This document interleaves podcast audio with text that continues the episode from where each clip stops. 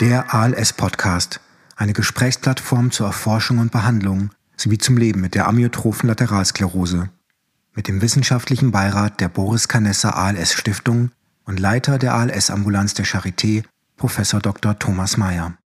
Willkommen im ALS-Podcast. Heute im Gespräch mit Frau Dr. Dagmar Kettemann, Fachärztin für Neurologie in der ALS-Ambulanz der Charité und dort hochspezialisiert in der Behandlung von Menschen mit ALS. Einer ihrer fachlichen Schwerpunkte ist die Diagnose, aber auch die Entscheidungsfindung in der Therapie für Menschen mit einer Hustenschwäche, die auch Hustendefizienz genannt wird. Und was Hustendefizienz bedeutet und wie sie behandelt werden kann, ist heute Thema im ALS-Podcast. Liebe Dagmar, herzlich willkommen.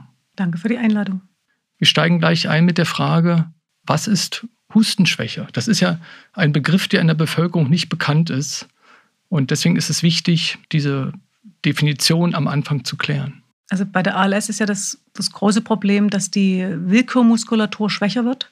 Ja. Und die benutzt man halt auch fürs Husten. Also wenn wir husten, gibt es einen bestimmten Reiz. Und dieser Reiz verursacht ein tiefes Einatmen. Und dieses tiefe Einatmen hat dann zur Folge, dass ich auch wieder tief ausatmen muss und sozusagen Sekret oder ein Krümelchen oder irgendwas wieder rausbekommen kann. Und das ist sozusagen der, der Hustenstoß. Und wenn eine Schwäche in der Muskulatur besteht, das betrifft sowohl die Muskeln zwischen den Rippen, das betrifft das Zwerchfell, das betrifft die Bauchmuskulatur, dann wird der Hustenstoß schwächer. Und das macht große Schwierigkeiten, weil ich dann eben das Sekret oder das Krümelchen nicht mehr effektiv abhusten kann. Ja, okay, also wir haben praktisch zwei Phänomene. Das eine ist überhaupt Atmen und das andere ist Husten.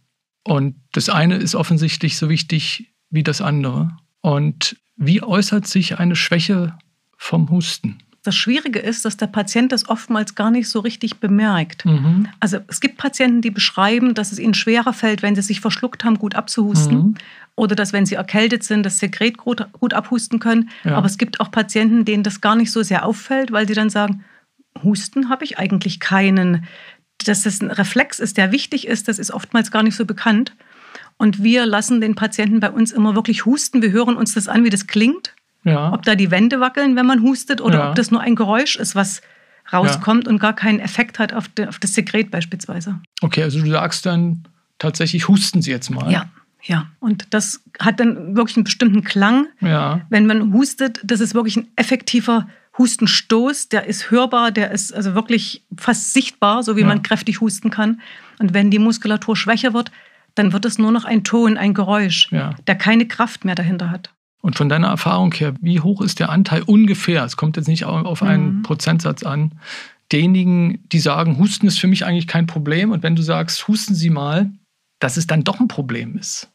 Das sind schon sehr viele Patienten. Ja, und also, größenordnungsmäßig? Also mindestens die Hälfte würde ja. ich fast schätzen, die das selber gar nicht so gut einschätzen können. Ja, das ist ja dann offensichtlich ein wichtiges, aber unterschätztes Phänomen. Ist so. Und jetzt, wenn man einen Ambulanzablauf, zum Beispiel in der ALS-Ambulanz der Charité, anschaut, wie wird die Hustenschwäche analysiert? Der Patient hat ja eine gewisse Vorbereitungszeit mit der ALS-Nurse. Ja. Dort werden bestimmte Parameter gemessen, das Gewicht wird gemessen. ALS-Nurse, muss ich mal kurz ein, mhm. einwerfen, ist eine spezialisierte, entweder medizinische Fachangestellte oder Krankenschwester, die sich seit Jahren mit ALS beschäftigt und deshalb den Begriff ALS-Nurse mhm. Bekommen hat. Mhm. Das ist kein geschützter Begriff, aber das ist ganz wichtig, dass man das überhaupt auch kenntlich macht, dass es eine spezialisierte Person ist. Ja. Also die ALS-Nurse ja. bereitet den Patienten ja vor, bevor der Arztkontakt stattfindet. Ja. Dort werden besti bestimmte Parameter gemessen, das Gewicht wird gemessen, das Atemvolumen wird gemessen und der Hustenstoß wird gemessen. Und wenn der Patient später beim Arzt ist, sehen wir die Daten, die erhoben wurden und lassen den Patienten auch nochmal husten, lassen uns auch beschreiben, ob es Probleme gibt, ob er Schwierigkeiten hat beim Abhusten, ob es häufiger vorkommt, dass er sich verschluckt und dann wirklich Schwierigkeiten hat, lange braucht, ehe das sozusagen wieder sich beruhigt hat. Und so schätzen wir das ein von dem, was wir erfragen, was wir mit dem Patienten messen und, und der Messwert durch den Hustenassistent, äh, durch ja. den, den Hustenmesser sozusagen. Was ist das für ein, für ein Gerät und mhm. was ist es für ein Wert? Mhm. Also es ist ein kleines Plastikstück mhm. mit einem Mundstück, was der Patient in den Mund steckt. Ja. Und dort rein muss der Patient husten. Und dann ist eine Skalierung drauf und ein kleiner roter Marker bewegt sich sozusagen vom Hustenstoß angetrieben auf dieser Skalierung. Ja. Und wir können einen bestimmten Zahlenwert ablesen. Wenn wir als Gesunde husten, haben wir einen Hustenstoß von etwa 400 bis 800 Litern pro Minute. Wenn der Patient eine Hustenschwäche hat, dann wird der Wert deutlich kleiner. Und für uns gibt es so einen bestimmten Grenzwert. Wir sagen, alles, was unter oder gleich 270 Litern pro Minute ist, da müssen wir uns drum kümmern, weil da reicht die Kraft eben nicht mehr aus, um wirklich effektiv das alles rauszuhusten, was wichtig wäre. Okay, also es gibt ein kleines Gerät, mit dem man das messen kann und einen Grenzwert und da gibt es eine Entscheidungshilfe zu sagen, das ist jetzt ein regulärer Hustenstoß, das ist der der PCF-Wert, Peak Cuff Flow, Spitzenhustenstoß und das ist eine Entscheidungshilfe. Und in der Vorbereitung durch die ALS-Nurses wird ja noch ein anderer Wert gemessen, was jetzt die Atmung betrifft. Kannst du das nochmal auseinanderhalten, Das ist, dass wir doch mit zwei Werten operieren? Mhm. Also das eine, was gemessen wird, ist eben dieser Hustenspitzenstoß, dieser Pika-Flow. Und das andere ist das, die Vitalkapazität, das Atemvolumen. Was schaffe ich tief ein und auch wieder auszuatmen? Und eben der Hustenstoß ist, was schaffe ich abzuhusten? Wie viel Kraft kann ja. ich entwickeln, um einen Hustenstoß zu haben? Also es gibt zwei unterschiedliche Werte, die auch unterschiedlich betrachtet wird.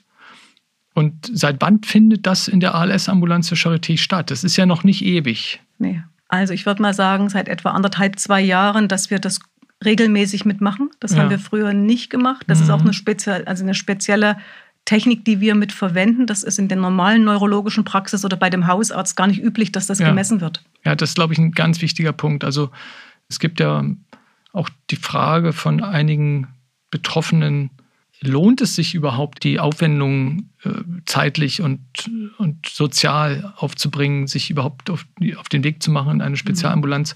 Und die Messung des Hustenspitzenstoßes und nicht nur die Messung, sondern auch die Beratung dazu, das ist ja einer der Punkte. Ich wollte nochmal zurückkommen auf die Grundlagen des Hustens. Es ist ja nicht so bekannt, wie wir eigentlich atmen und husten. Kannst du das nochmal beschreiben? Also das ist ja eine Sache, die irgendwie so versteckt stattfindet und so ganz natürlich ist, ein- und auszuatmen oder zu husten. Das ist ja nicht so bewusstseinsnah. Wenn man die Hände bewegt, dann ist es irgendwie klar, mhm. äh, dass es offensichtlich eine koordinierte Leistung ist. Beim Atmen und Husten ist es nicht der Fall. Das wäre interessant mhm. zu erfahren.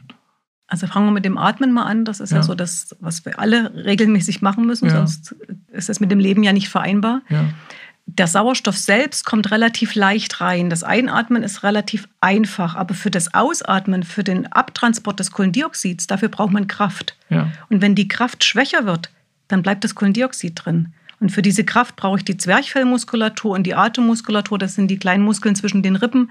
Und wenn das schwächer wird, dann kommt weiterhin der Sauerstoff rein, weil die Lunge ist ja an sich in Ordnung. Ja. Aber ich brauche Kraft für das Kohlendioxid. Und wenn ich das nicht loswerden kann, bleibt es drin, geht ins Blut und macht Symptome. Das wären also dann eine Müdigkeit, Konzentrationsstörungen, morgendliche Kopfschmerzen, Abgeschlagenheit bis hin zur CO2-Narkose, bis hin zum Einschlafen aufgrund des angestiegenen CO2-Wertes. Ja, das ist das Problem, wenn man nicht, nicht ein- und ausatmen Richtig. kann. Das ist das, was wir in der Neurologie oder in der Medizin als Hypoventilation mhm. bezeichnen. Mhm. Hypo zu wenig, Ventilation, Atmung. Hyperventilation ja. werden die Betroffenen öfter auch im Arztbrief lesen, äh, in den einzelnen entlassenen Kliniken mhm. oder Ambulanzen wird ja dieses Wort benutzt. Das ist das eine Thema. Und wie funktioniert das Husten? Beim Husten gibt es meist einen bestimmten Reiz. Also etwas, was das Husten sozusagen reflektorisch startet. Mhm. Wir können es zwar auch absichtlich machen, aber meistens gibt es einen Reiz. Es hat sich etwas in die Luftröhre bewegt, was da nicht hingehört. Mhm. Und dann kommt es zu einem tiefen Einatmen. Wir holen Schwung, wir nehmen ganz tief Luft. Äh, der Kehldeckel muss sich schließen und die Luft muss sozusagen wieder rausgeschleudert werden, ja, damit ja. das, was sozusagen ja. da nicht hingehört, effektiv wieder rauskommt. Ja. Wir haben zwar auch Flimmerepithel in diesen oberen Atemwegen, die schon immer beschäftigt sind, Sekret, Fremdkörperchen wieder rauszutransportieren, aber das schaffen die halt nur dorthin, wo das Flimmerepithel noch ist. Im oberen Bereich haben wir kein Flimmerepithel. Und dafür brauchen wir den Schwung, den wir mit der Luft erst eingeatmet haben, um das dann das letzte Stück noch rauszubringen.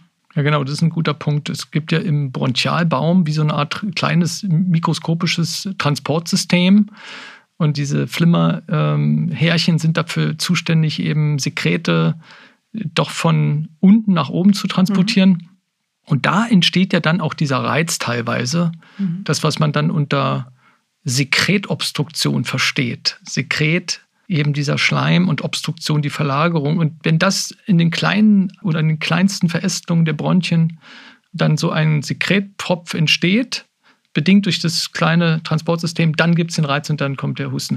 Und du hast aber vorhin nahezu beiläufig erwähnt den Kehldeckel. Und das ist das Stichwort für mich Bulbär-Syndrom. Bulbär-Syndrom, vielleicht kannst du das nochmal erklären, was das ist. Das ist ja eine eigene Schwierigkeit bei der ALS-Erkrankung. Mhm.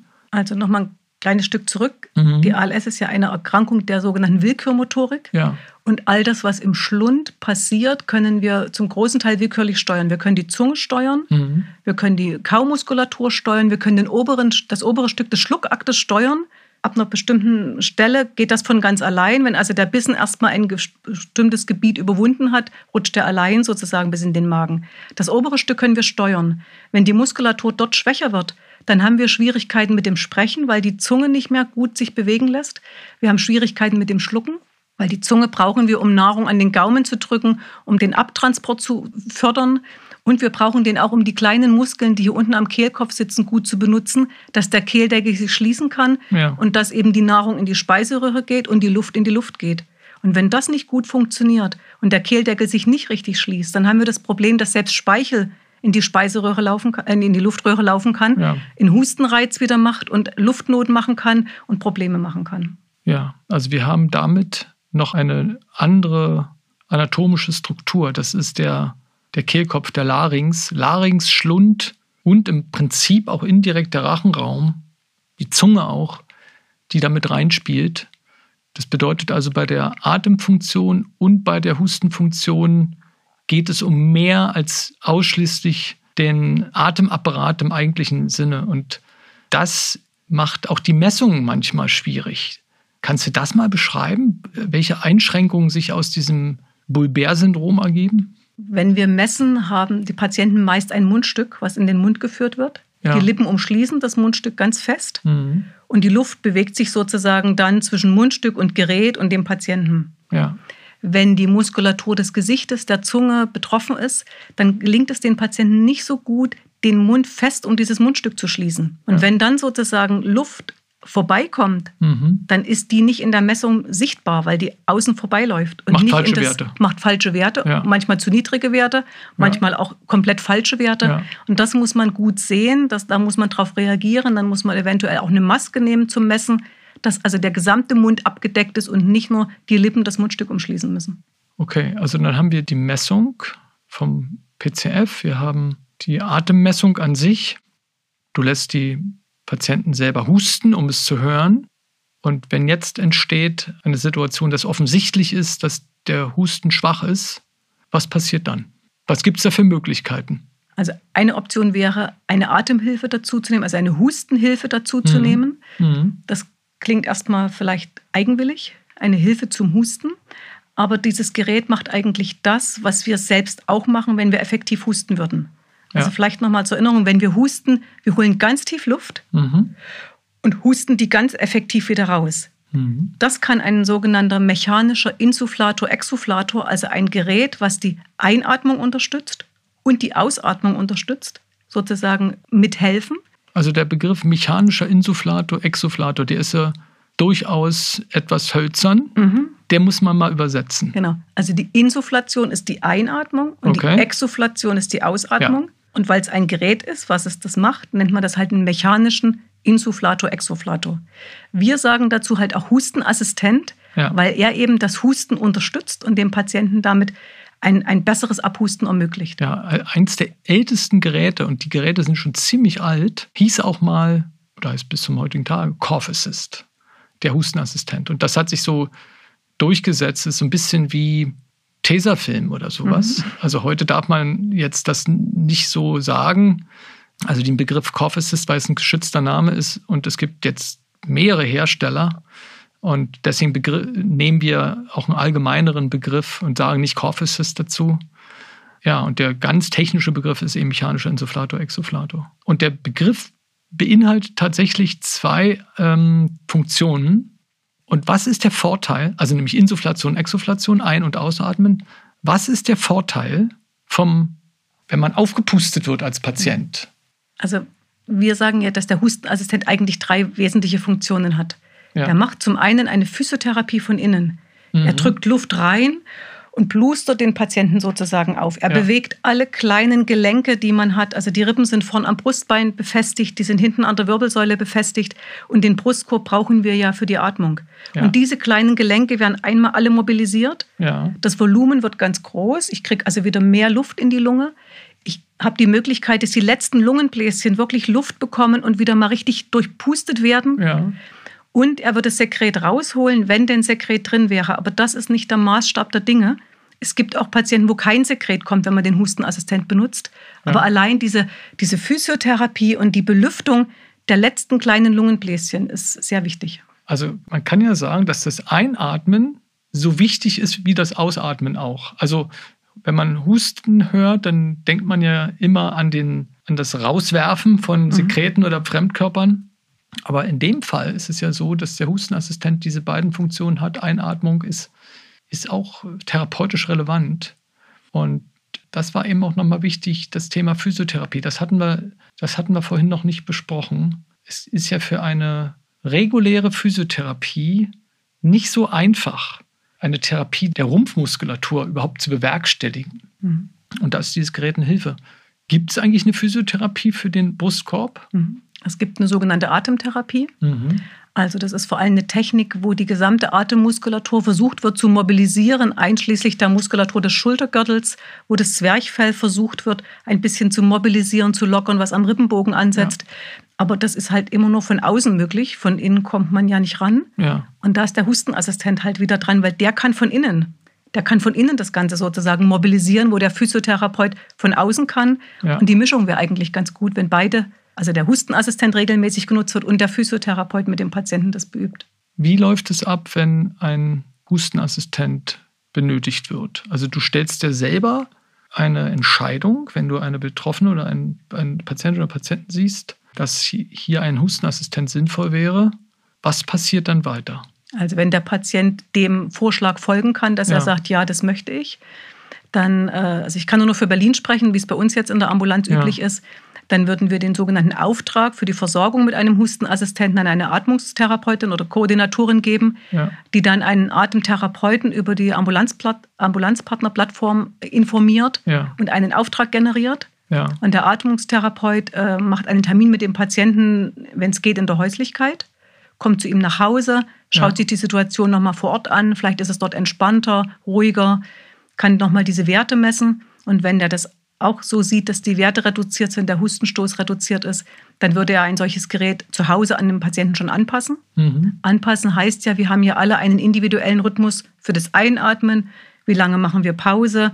Wie viel Zeit brauchen wir fürs Ausatmen? Und diese Zeiten werden an das Gerät angepasst, dass das sozusagen nicht als fremd wahrgenommen wird, sondern dass das in den natürlichen Atmungsrhythmus mit reinpasst und besser akzeptiert werden kann. Oder aber, was auch eine Möglichkeit ist, wenn das nicht in der Häuslichkeit stattfindet und der Patient vielleicht auch ins Atemzentrum, im Atemzentrum vorstellig werden soll, dass dann die Anpassung dort erfolgt.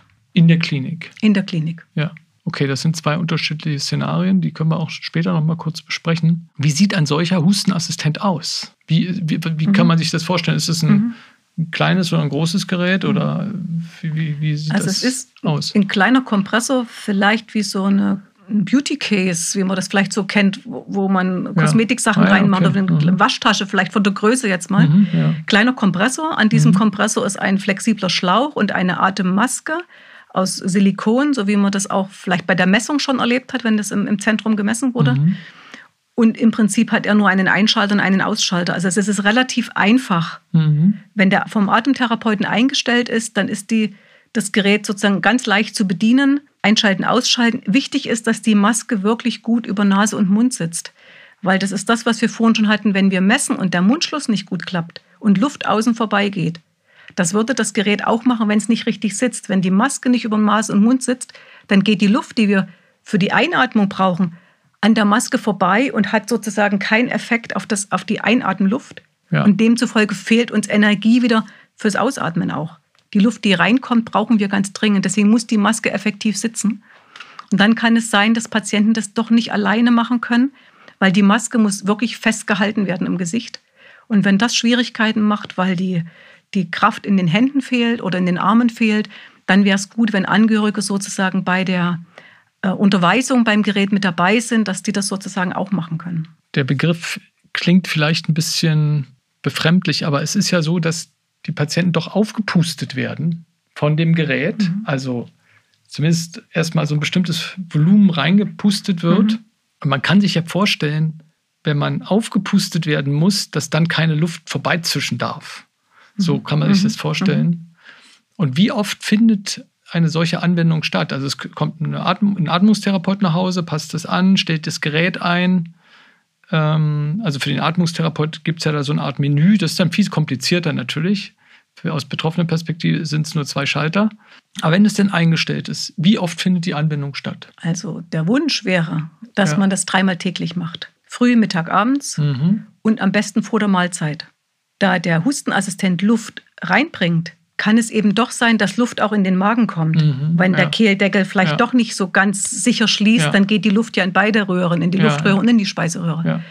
Dann kann es halt sein, dass wenn Luft im Magen ist, ein Aufstoßen kommt und das wäre natürlich unangenehm, wenn das nach der Mahlzeit passiert. Deswegen ist der Plan, das vor den Mahlzeiten zu machen. Früh, Mittag, abends, wie eine Physiotherapie auch regelmäßig. Und jede Anwendung beinhaltet Einatmen, Ausatmen, Pause und das würde man so vier, fünf, sechs Mal machen. Dann kann man ihn wieder wegstellen und holt ihn zum, zum nächsten Zeitpunkt wieder raus. Also dreimal am Tag, vier bis sechs Mal hintereinander. Diese Aerophagie, das ist ja der Begriff dafür, dass Luft geschluckt wird oder in den Magen eindringt, eben durch diesen Überdruck. Ist das eine gefährliche Sache? Eigentlich nicht. Es ist halt unangenehm. Es ist, ja. wenn die Luft wieder, die, die, Luft muss in irgendeine Richtung, die muss ja. nach oben oder nach unten. Irgendwo ja. muss sie wieder hin und wenn sie im Magen ist, hat sie die Tendenz eher nach oben zu kommen. Wenn halt dann Speisereste mit hochkämen mhm. mhm. und der Kehldeckel wieder ein Problem hat, hätten wir das Problem, dass dann Nahrung wieder in die Luftröhre gehen könnte. Das wäre ungünstig. Aber Luft aufstoßen alleine wäre jetzt nicht gefährlich. Und wie ist so die Erfahrung? Wie viele Menschen schaffen das überhaupt, diesen Anpassungsprozess zu bekommen, also den Termin wahrzunehmen, von einem Atmungstherapeuten zu Hause besucht zu werden, das sozial zu organisieren, dass auch Angehörige dabei sind und überhaupt diese Prozedur zu durchleben. Wie, wie, wie hoch ist der Anteil der, der Akzeptanz oder der Machbarkeit? Also bei dem Medikament, was ja nur eine Tablette ist, in Anführungszeichen, Reluzol bei der ALS, sind es ja 92 Prozent. Also 8 Prozent schaffen es nicht, die Tablette einzunehmen. Und kannst du mal so eine Größenordnung geben, so von deiner Erfahrung her, wie viele das schaffen, den Hustenassistent zu, zu akzeptieren? Also ich würde das fast mit der Riluzol-Medikation vergleichen. Mhm. Also es sind keine 100 Prozent. Also ja. Manchmal ist es doch schwieriger. Ja. Aber die, viel, die Mehrzahl der Patienten, das gelingt wirklich gut eher im Verlauf, dass Patienten dann den Hustenassistent vielleicht nicht so gut nutzen, weil sie sagen, es ist, ist doch vielleicht unangenehm oder es ist irgendwas. Dann versuchen wir auch nochmal den Atemtherapeuten zu schicken, dass er nochmal guckt, wo ist das Problem, muss die Einstellung anders laufen, ja. muss der Angehörige nochmal geschult werden, muss man es nochmal zeigen, wie es wirklich geht. Ja. Aber die meisten Patienten sind sehr zufrieden, weil sie wirklich das Gefühl haben, es hilft ihnen, es ist mehr Volumen, was aufgebaut ja. werden kann und Sekret lässt sich wirklich gut mobilisieren. Also beide Aspekte, dass sie sich mehr belüftet fühlen und auch befreit vom Sekret, wenn welches da ist. Mhm. Gibt es Gründe, einen Hustenassistenten nicht einzusetzen? Gibt es Situationen, in denen ein Hustenassistent vielleicht riskant ist? Also zurückhaltender sind wir, wenn es eine bestimmte Erkrankung in der Lunge gibt. Ja. Also es gibt ein sogenanntes Lungen, Lungenemphysem. Mhm. Da gibt es sehr große hm, Veränderungen der kleinen Lungenbläschen, die sind sehr groß. Und wenn wir dort noch zusätzlich Volumen aufbauen und nochmal Druck reinsetzen würden, dann könnten diese Bläschen auch kaputt gehen. Und das wäre was, wo wir eher zurückhaltend sind und wo wir dann doch empfehlen, dass das in der Klinik nochmal geguckt werden soll. Bestätigt sich das mit dem Lungenemphysem? Kann man das irgendwie nachweisen? Kann man trotzdem den Versuch starten oder sollte man zurückhaltend sein? Da brauchen wir dann doch auch die Unterstützung von der Atemklinik. Gut, da würden wir jetzt als Neurologen nicht sagen, das machen wir in jedem Fall, mhm. sondern brauchen dann dazu doch noch mal eine zweite Meinung. Und es kann sein, wenn der Patient wirklich schwer bulbär betroffen ist, also wenn der Schlund schwer betroffen ist, ja. dann gelingt das mit dem Hustenassistent oft auch nicht gut. Also auch wenn das mit dem Kehldeckel Schwierigkeiten macht, dann kann es sein, man bräuchte ganz viel Druck und das ist für den Patienten oft nicht zu akzeptieren. Das ja. klappt auch nicht immer. Ja. Aber auf dem Versuch käme es trotzdem an. Weil wenn der Patient den Hustenassistent nutzen kann, dann ist die Rückmeldung, dass er davon wirklich auch profitiert. Bei der Einstellung einer Atemhilfe, also bei der Hypoventilation, also bei der Atemschwäche ein- und auszuatmen, dazu ist ja immer ein Krankenhausaufenthalt notwendig. Und ich hatte ja vorhin gesagt, komme nochmal auf das Thema ambulant und stationär zurück. Das ist jetzt der Punkt. In, in welchen Situationen ist es sinnvoll, das im Krankenhaus zu machen? Also wenn ein Patient zusätzlich zu der Hustenschwäche auch ein reduziertes Atemvolumen hat ja. und äh, der Patient einverstanden ist, dass eine Atemhilfe an ihn angepasst wird, ja. Dann ist es sinnvoll, dieses gleich in einem Schritt sozusagen in der Klinik machen zu lassen. Ja. Dass man dort die Atemhilfe anpasst und den Hustenassistenten an den Patienten anpasst. Also bis vor wenigen Jahren haben wir in der Charité diese beiden Dinge, Anpassung einer Atemmaske und eines Hustenassistenten, fast immer kombiniert. Also immer stationär mhm. gemacht, weil die Atemhilfe geht nur stationär. Dann haben wir praktisch das ja immer kombiniert. Und in den letzten Jahren hat sich das verändert. Einfach auch durch diese Tatsache, dass wir auch den Hustenstoß anders messen als äh, die, den, den, die Vitalkapazität. Und Kannst du mal deine Erfahrung beschreiben, wie sich das verändert hat, die ambulante Anpassung mit der stationären Versorgung? Also vielleicht dann noch mal kurz zurück zu dem Hypoventilationssyndrom. Mhm. Das geht eben nur stationär, weil der Patient unter stationären Bedingungen, der muss schlafen nachts, die Blutgase werden gemessen, man guckt, wie ist der Kohlendioxidwert, man passt eine Maske an den Patienten an. Die, Druck ein, die Druckwerte der Maske müssen an den Patienten angepasst werden. Die Blutgase müssen, wenn der Patient aufwacht, wieder besser sein. Mhm. Und das ist ein Prozess, der dauert mehrere Nächte, manchmal bis zu zwei Wochen in der Klinik. Die Anpassung der Atemmaske nachts ist so notwendig, weil die Atemmaske auch nachts getragen wird. Richtig. Also Hustenassistent am Tag, Atemmaske nachts. Ja, und wenn wir am Tage atmen, dann machen wir teilweise bewusste Atemzüge. Mhm. Weil man sagt, ich muss mal ganz tief einatmen, ich muss mal solche Dinge machen. Wenn wir nachts schlafen, dann ist unser Bewusstsein ja nicht dabei, dann läuft das ganz automatisch. Und wir liegen ganz flach. Und die Atmung macht sozusagen das ganz alleine. Und dann ist immer die Gefahr größer, dass sich mehr Kohlendioxid sammelt, weil wir eben nicht aufrecht sitzen, weil wir nicht mal seufzen und tief einatmen. Und deswegen ist es ganz gut, wenn das nachts auch mal gemessen wird und nicht nur der eine Wert mal irgendwie 11.30 Uhr, um zu gucken, wie ist denn der Kohlendioxidwert, sondern wirklich auch unter Schlafbedingungen mal gemessen wird und dann eben gut auf den Patienten eingestellt wird, die Atemhilfe. Beim Hustenassistent ist es ja so, dass wir dafür keine, also außer dem Hustenwert, den wir messen, brauchen wir keine Blutwerte. Der ist nicht von diesen Dingen abhängig, ja. sondern nur von dem Ein- und Ausatmenrhythmus des Patienten. Und darauf wird das Gerät eingestellt und das kann der Atemtherapeut eben auch zu Hause machen. Dafür muss man nicht stationär gehen. Okay, das bedeutet aber gleichzeitig, dass wir eine Situation haben, dass wenn eine Patientin oder Patientin nicht einverstanden ist, ins Krankenhaus zu gehen, dann hatten wir bis vor zwei Jahren keine Möglichkeit, dann den Hustenassistenten alleine zu machen. Das heißt, es war immer ein kombiniertes Paket, in Anführungszeichen. Also Atemhilfe plus Hustenassistent. Und wir haben in den letzten zwei Jahren doch diese strukturelle Veränderung vorgenommen, das aufzuspalten in gewisser Hinsicht. Und es kann die Situation entstehen, dass eine Patientin nicht mehr in die Klinik will, weil auch ein Klinikaufenthalt belastend ist, dann können wir keine Atemhilfe anpassen, aber wir können immer noch, und das ist, das, das ist ein wichtiger Punkt, immer noch einen Hustenassistenten mit einem eigenen Wert anpassen. Das ist die Neuerung, die strukturelle Neuerung. Vielleicht auch, wir können Hustenassistenten relativ schnell anpassen. Also wir brauchen da nur einen relativ kleinen Vorlauf, manchmal nur zwei Wochen, manchmal auch vier Wochen, aber das ist relativ schnell organisierbar. Ein Termin im Atemzentrum ist manchmal schwieriger zu organisieren. Da ja. hängen ja viel mehr Dinge dran, als dass einer kurz nach Hause kommt. Ja. Und dann können wir die Zeit auch ein bisschen überbrücken. Also wenn wir wissen, dass der Termin im Atemzentrum vielleicht erst in zwei oder drei Monaten sein kann, dann können wir den Hustenassistent eben trotzdem schon versorgen. Okay, das ist ein wichtiger Punkt. Das ist also dann doch ein niedrigschwelliges Angebot. Mhm.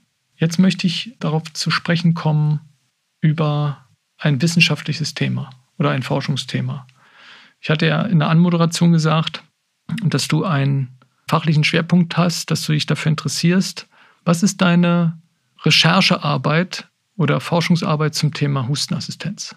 Also wir befragen ja Patienten zur Zufriedenheit. Wie zufrieden mhm. sind sie mit dem Hustenassistent? Würden sie dem einen anderen auch empfehlen? Mhm. Wir messen natürlich die Werte und können auch vergleichen, ist das subjektive Empfinden des Patienten, dass der Hustenstoß gestört ist und der Wert, sind die vergleichbar oder gibt es da Unterschiede? Da sehen wir eben durchaus Unterschiede, dass wir Werte messen, die behandlungsbedürftig sind, aber der Patient das oft überhaupt nicht wahrnimmt. Ja. Das sind Sachen, die wir wirklich analysieren. Und das war ja vorher nicht bekannt, das muss man betonen. Genau, genau. Ja. Und man wiegt sich ja an einer gewissen Sicherheit, wenn man sagt, für mich ist das alles in Ordnung. Mhm. Deswegen ist es, glaube ich, schon wichtig zu, zu zeigen oder zu, zu messen, dass die Werte eben doch anders sind und dass man davon profitieren könnte, von einem Hilfsmittel. Also das analysieren wir. Ja. Was wir halt nicht so genau wissen, was aber sicherlich ganz spannend ist, ob auch die Versorgung mit einem Hustenassistenten zu einer Lebensverlängerung beiträgt. Das vermuten wir, weil es ein guter Effekt ist, den wir sehen und auch eine Zufriedenheit des Patienten. Aber ob das letztendlich eine Lebensverlängerung bringt, das müssen wir weiter analysieren. Okay. Und ist das das Forschungsthema für die nächsten Jahre? Ja. Das würde das man sagen. Wollen wir gerne herausfinden. Okay. Mhm. Unabhängig von dem Hustenassistenten, was sind noch deine weiteren Interessenschwerpunkte? Ein großer Schwerpunkt ist Patientenverfügung. Mhm. Da sind wir auch gerade dabei, das so ein bisschen zu strukturieren und zu analysieren. Das, ist ein aktuelles Thema? Ist ein aktuelles Thema, ja. aber auch ein Thema für die Zukunft, mhm. dass möglichst jeder Patient eine Patientenverfügung hat. Gar nicht so sehr der Verfügung wegen, weil Patienten ja durchaus Entscheidungen mehr oder weniger jederzeit treffen könnten. Ja. Patientenverfügung dient eher dazu, mit dem Patienten einen Behandlungsplan zu erstellen und mit den Angehörigen zusammen. Welche lebensverlängernden Maßnahmen sind vorstellbar und wo sagt der Patient, das mache ich nicht? Und auch den Patienten aufzuklären, was sind lebensverlängernde Maßnahmen? Was bedeutet das eigentlich? Was hängt da alles dran? Was ist für den Patienten vorstellbar? Was macht die Fantasie? Also oftmals haben Patienten eine gewisse Vorstellung, die gar nicht mit der Wirklichkeit übereinstimmen. Auch das muss man, muss den Patienten wirklich informieren über die Dinge. Was meinst du für Fantasie? Na, dass man sagt, wenn ich ähm, ein Hilfsmittel habe, beispielsweise eine Ernährungssonde, dann muss ich nur noch im Bett liegen. Ah, Oder solche ja. Fehlvorstellungen, ja. die gar nicht wirklich existieren. Also sicherlich gibt es Patienten, die mit einer Ernährungssonde im Bett liegen, aber das ist ja nicht das, was wir sozusagen anstreben. Ja, was auch extrem selten passiert. Was extrem selten passiert, ja. aber das ist halt so die, die vielleicht auch die Sorge der Patienten. Ja und sich deswegen vielleicht gegen eine Sache entscheiden.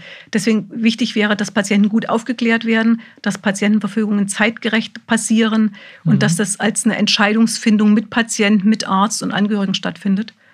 Und das ist unter anderem ein, ein Forschungsschwerpunkt, den ich auch habe. Du analysierst also, wie viele Patienten haben den Wunsch einer Patientenverfügung und wie viele haben sie wirklich dann abgeschlossen? Ja, ja. was ist das für eine Patientenverfügung? Ja wer hat den Patienten unterstützt, wer hat ihn beraten, mhm. was ist in der Patientenverfügung dokumentiert, was ist wichtig, solche Dinge. Mhm. Ja.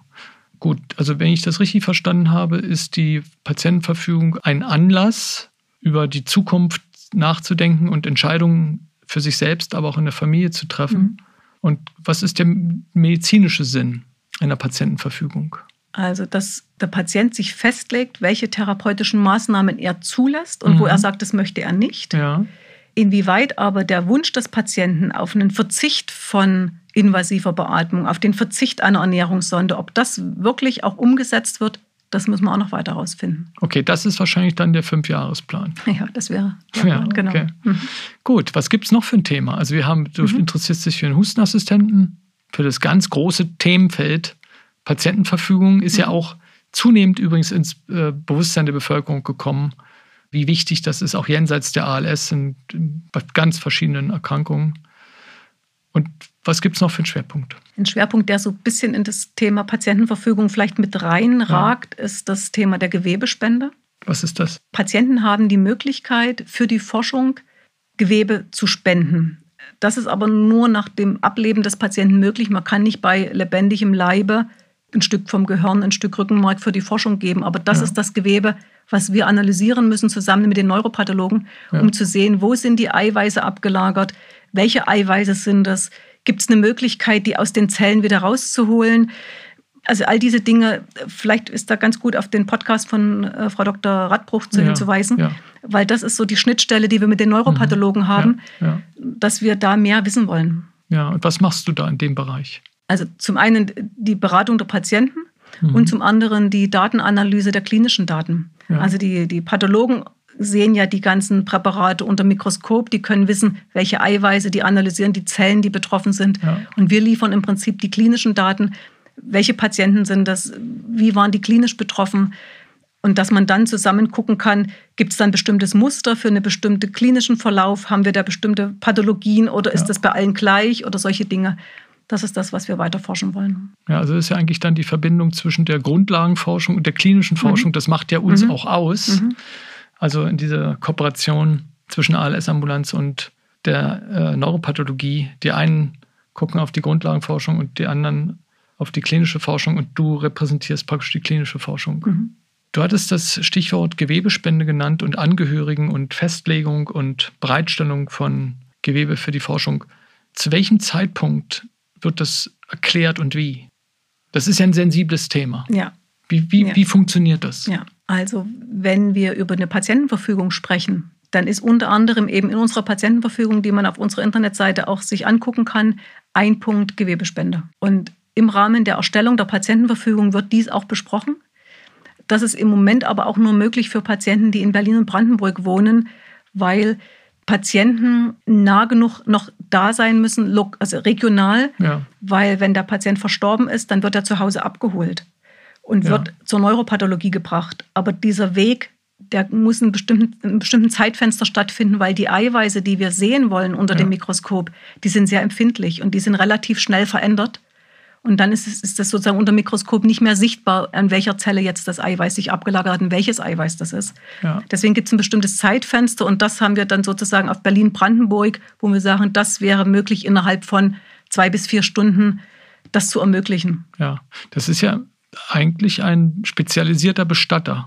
Man könnte das ja in gewisser Hinsicht auch als Forschungsbestattungsunternehmen bezeichnen. Also es ist ein ganz bekannter Bestatter hier auch in Berlin aber mit einem Projekt in gewisser Hinsicht mit dem Institut für Neuropathologie. Ist jetzt kein separater Bestatter, aber innerhalb eines etablierten Bestatters gibt es eben dieses Vorhaben. Und dieser Bestatter ist eben nicht überall tätig, sondern es ist eben diese doch gewisse regionale Bindung. Mhm. Das kommt ja noch dazu. Mhm. Also wir mhm. haben diesen, diesen wissenschaftlichen Aspekt, dass das Gewebe eben nicht, ja, nicht zu lange in, in Körpertemperatur oder Raumtemperatur sein darf, sondern es muss dann doch gekühlt werden. Das ist die eine Sache. Und der zweite Aspekt ist eben dieser Bestatter. Und kannst du das mal beschreiben, wie du das an die Patienten und die Betroffenen und Familien heranträgst? Mhm. Also. Und zu welchem Zeitpunkt? Ja, also wie gesagt, der Zeitpunkt ist bei der Erstellung der Patientenverfügung dass das thematisiert wird, ja. dass das also eine Möglichkeit wäre, um die Forschung zu unterstützen? Zeitpunkt meine ich jetzt in Bezug auf den Krankheitsverlauf. Ist es, ist es beim, wird die Patientenverfügung okay. mhm. beim mhm. Erstkontakt gemacht ja. oder beim zweiten Termin? Mhm. Oder, und, und mhm. auch damit natürlich dieses doch sensible Thema, mhm. so würde ich es mhm. mal beschreiben. Also, das ist auch wieder sehr individuell. Es gibt durchaus Patientenverfügungen, die beim ersten Termin angesprochen werden, wenn Patienten schwer betroffen sind wenn Atemfunktionen schwer betroffen sind, wenn der Schluckvorgang schwer betroffen ist, wenn also eine Entscheidung getroffen werden muss, würde ich lebensverlängernde Maßnahmen akzeptieren, würde ich eine Ernährungssonde akzeptieren, ja. würde ich eine Atemmaske akzeptieren, würde ich eine Luftröhrenschnitt akzeptieren oder möchte ich das nicht? Ja. Das muss man manchmal beim ersten Termin auch besprechen, wenn sozusagen die, die messbaren Werte auffällig sind und wir eine Entscheidung treffen müssen, schicken wir einen Patienten in eine Atemklinik, Lassen wir eine Ernährungssonde legen oder möchte der Patient das gar nicht? Das müssen wir besprechen. In der Regel ist es aber im Verlauf der mehreren Visiten, die bei uns stattfinden, dass man dann irgendwann sagt, wir sollten einmal über das Thema Patientenverfügung sprechen und eigentlich am besten ohne Not. Also mhm. nicht, mhm. wenn die Werte alle verändert sind, sondern ja. schon vorher, mhm. dass Patienten die Gelegenheit haben, das für sich selber einmal zu reflektieren und sagen, hm, ich habe mir das angehört, die in die Optionen gibt es, mit denen könnte ich mich arrangieren oder die anderen sind für mich unvorstellbar und dass man auch die Gelegenheit hat, mit den Angehörigen das einmal zu besprechen. Die Entscheidung selbst muss der Patient treffen, aber auch der Angehörige, der weiß oft gar nicht, was der Patient sich vorstellt, weil über diese Dinge wird nicht gesprochen. Mhm. Also ich habe immer das Beispiel, wenn ein Kind auf die Welt kommt, kann man ganz viel darüber reden, mhm. wie das passiert ist und wie das lang das gedauert hat und wie das geguckt hat. Also alle, mhm. alle ja. Varianten ja. werden dort besprochen. Bei jedem Kaffeetrinken ist das Thema. Ja. Wenn es um Sterben und Tod geht, wird darüber nicht gesprochen. Und das ja. macht teilweise ganz viel Angst. Und diese Angst kann man nehmen, wenn man darüber auch sprechen kann wenn der Patient ja. das möchte. Also es gibt mhm. auch Patienten, die das sagen, ich kann das nicht, ich möchte das nicht. Aber es ist die Gelegenheit, mit dem Angehörigen ins Gespräch zu kommen, zu besprechen, was ist für mich wichtig, was kann ich mir vorstellen, was ist nicht akzeptabel. Und das sozusagen in einer Planung zusammen mit dem Arzt, dem Patienten, dem Angehörigen, dieses Vorgehen weiter zu besprechen. Und dafür ist die Patientenverfügung halt sehr gut geeignet, weil das all die Themen abdeckt, die dafür in Frage kommen. Und in dem Zusammenhang halt auch die Gewebespende. Dass man dem Patienten sagt, es gibt die Möglichkeit, auch auf dem Gebiet die, Forschung zu unterstützen.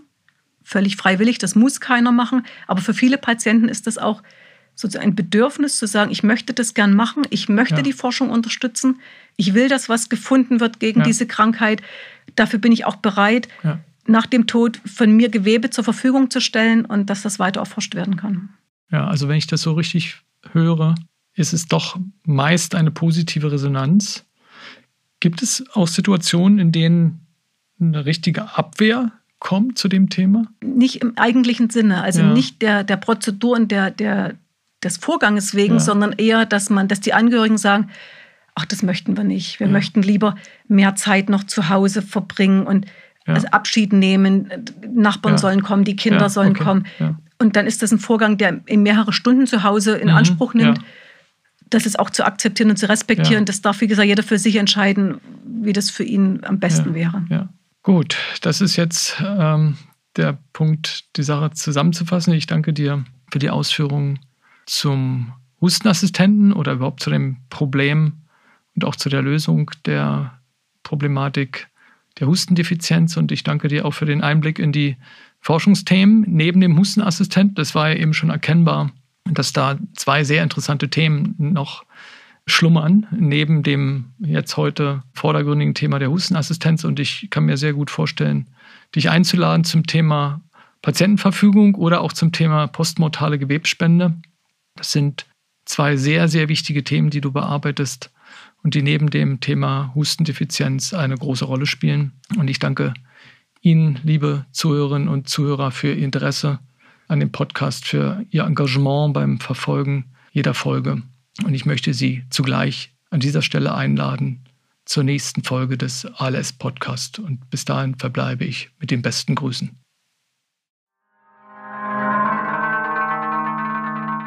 Das war der ALS Podcast, gefördert durch die Boris Canessa ALS Stiftung.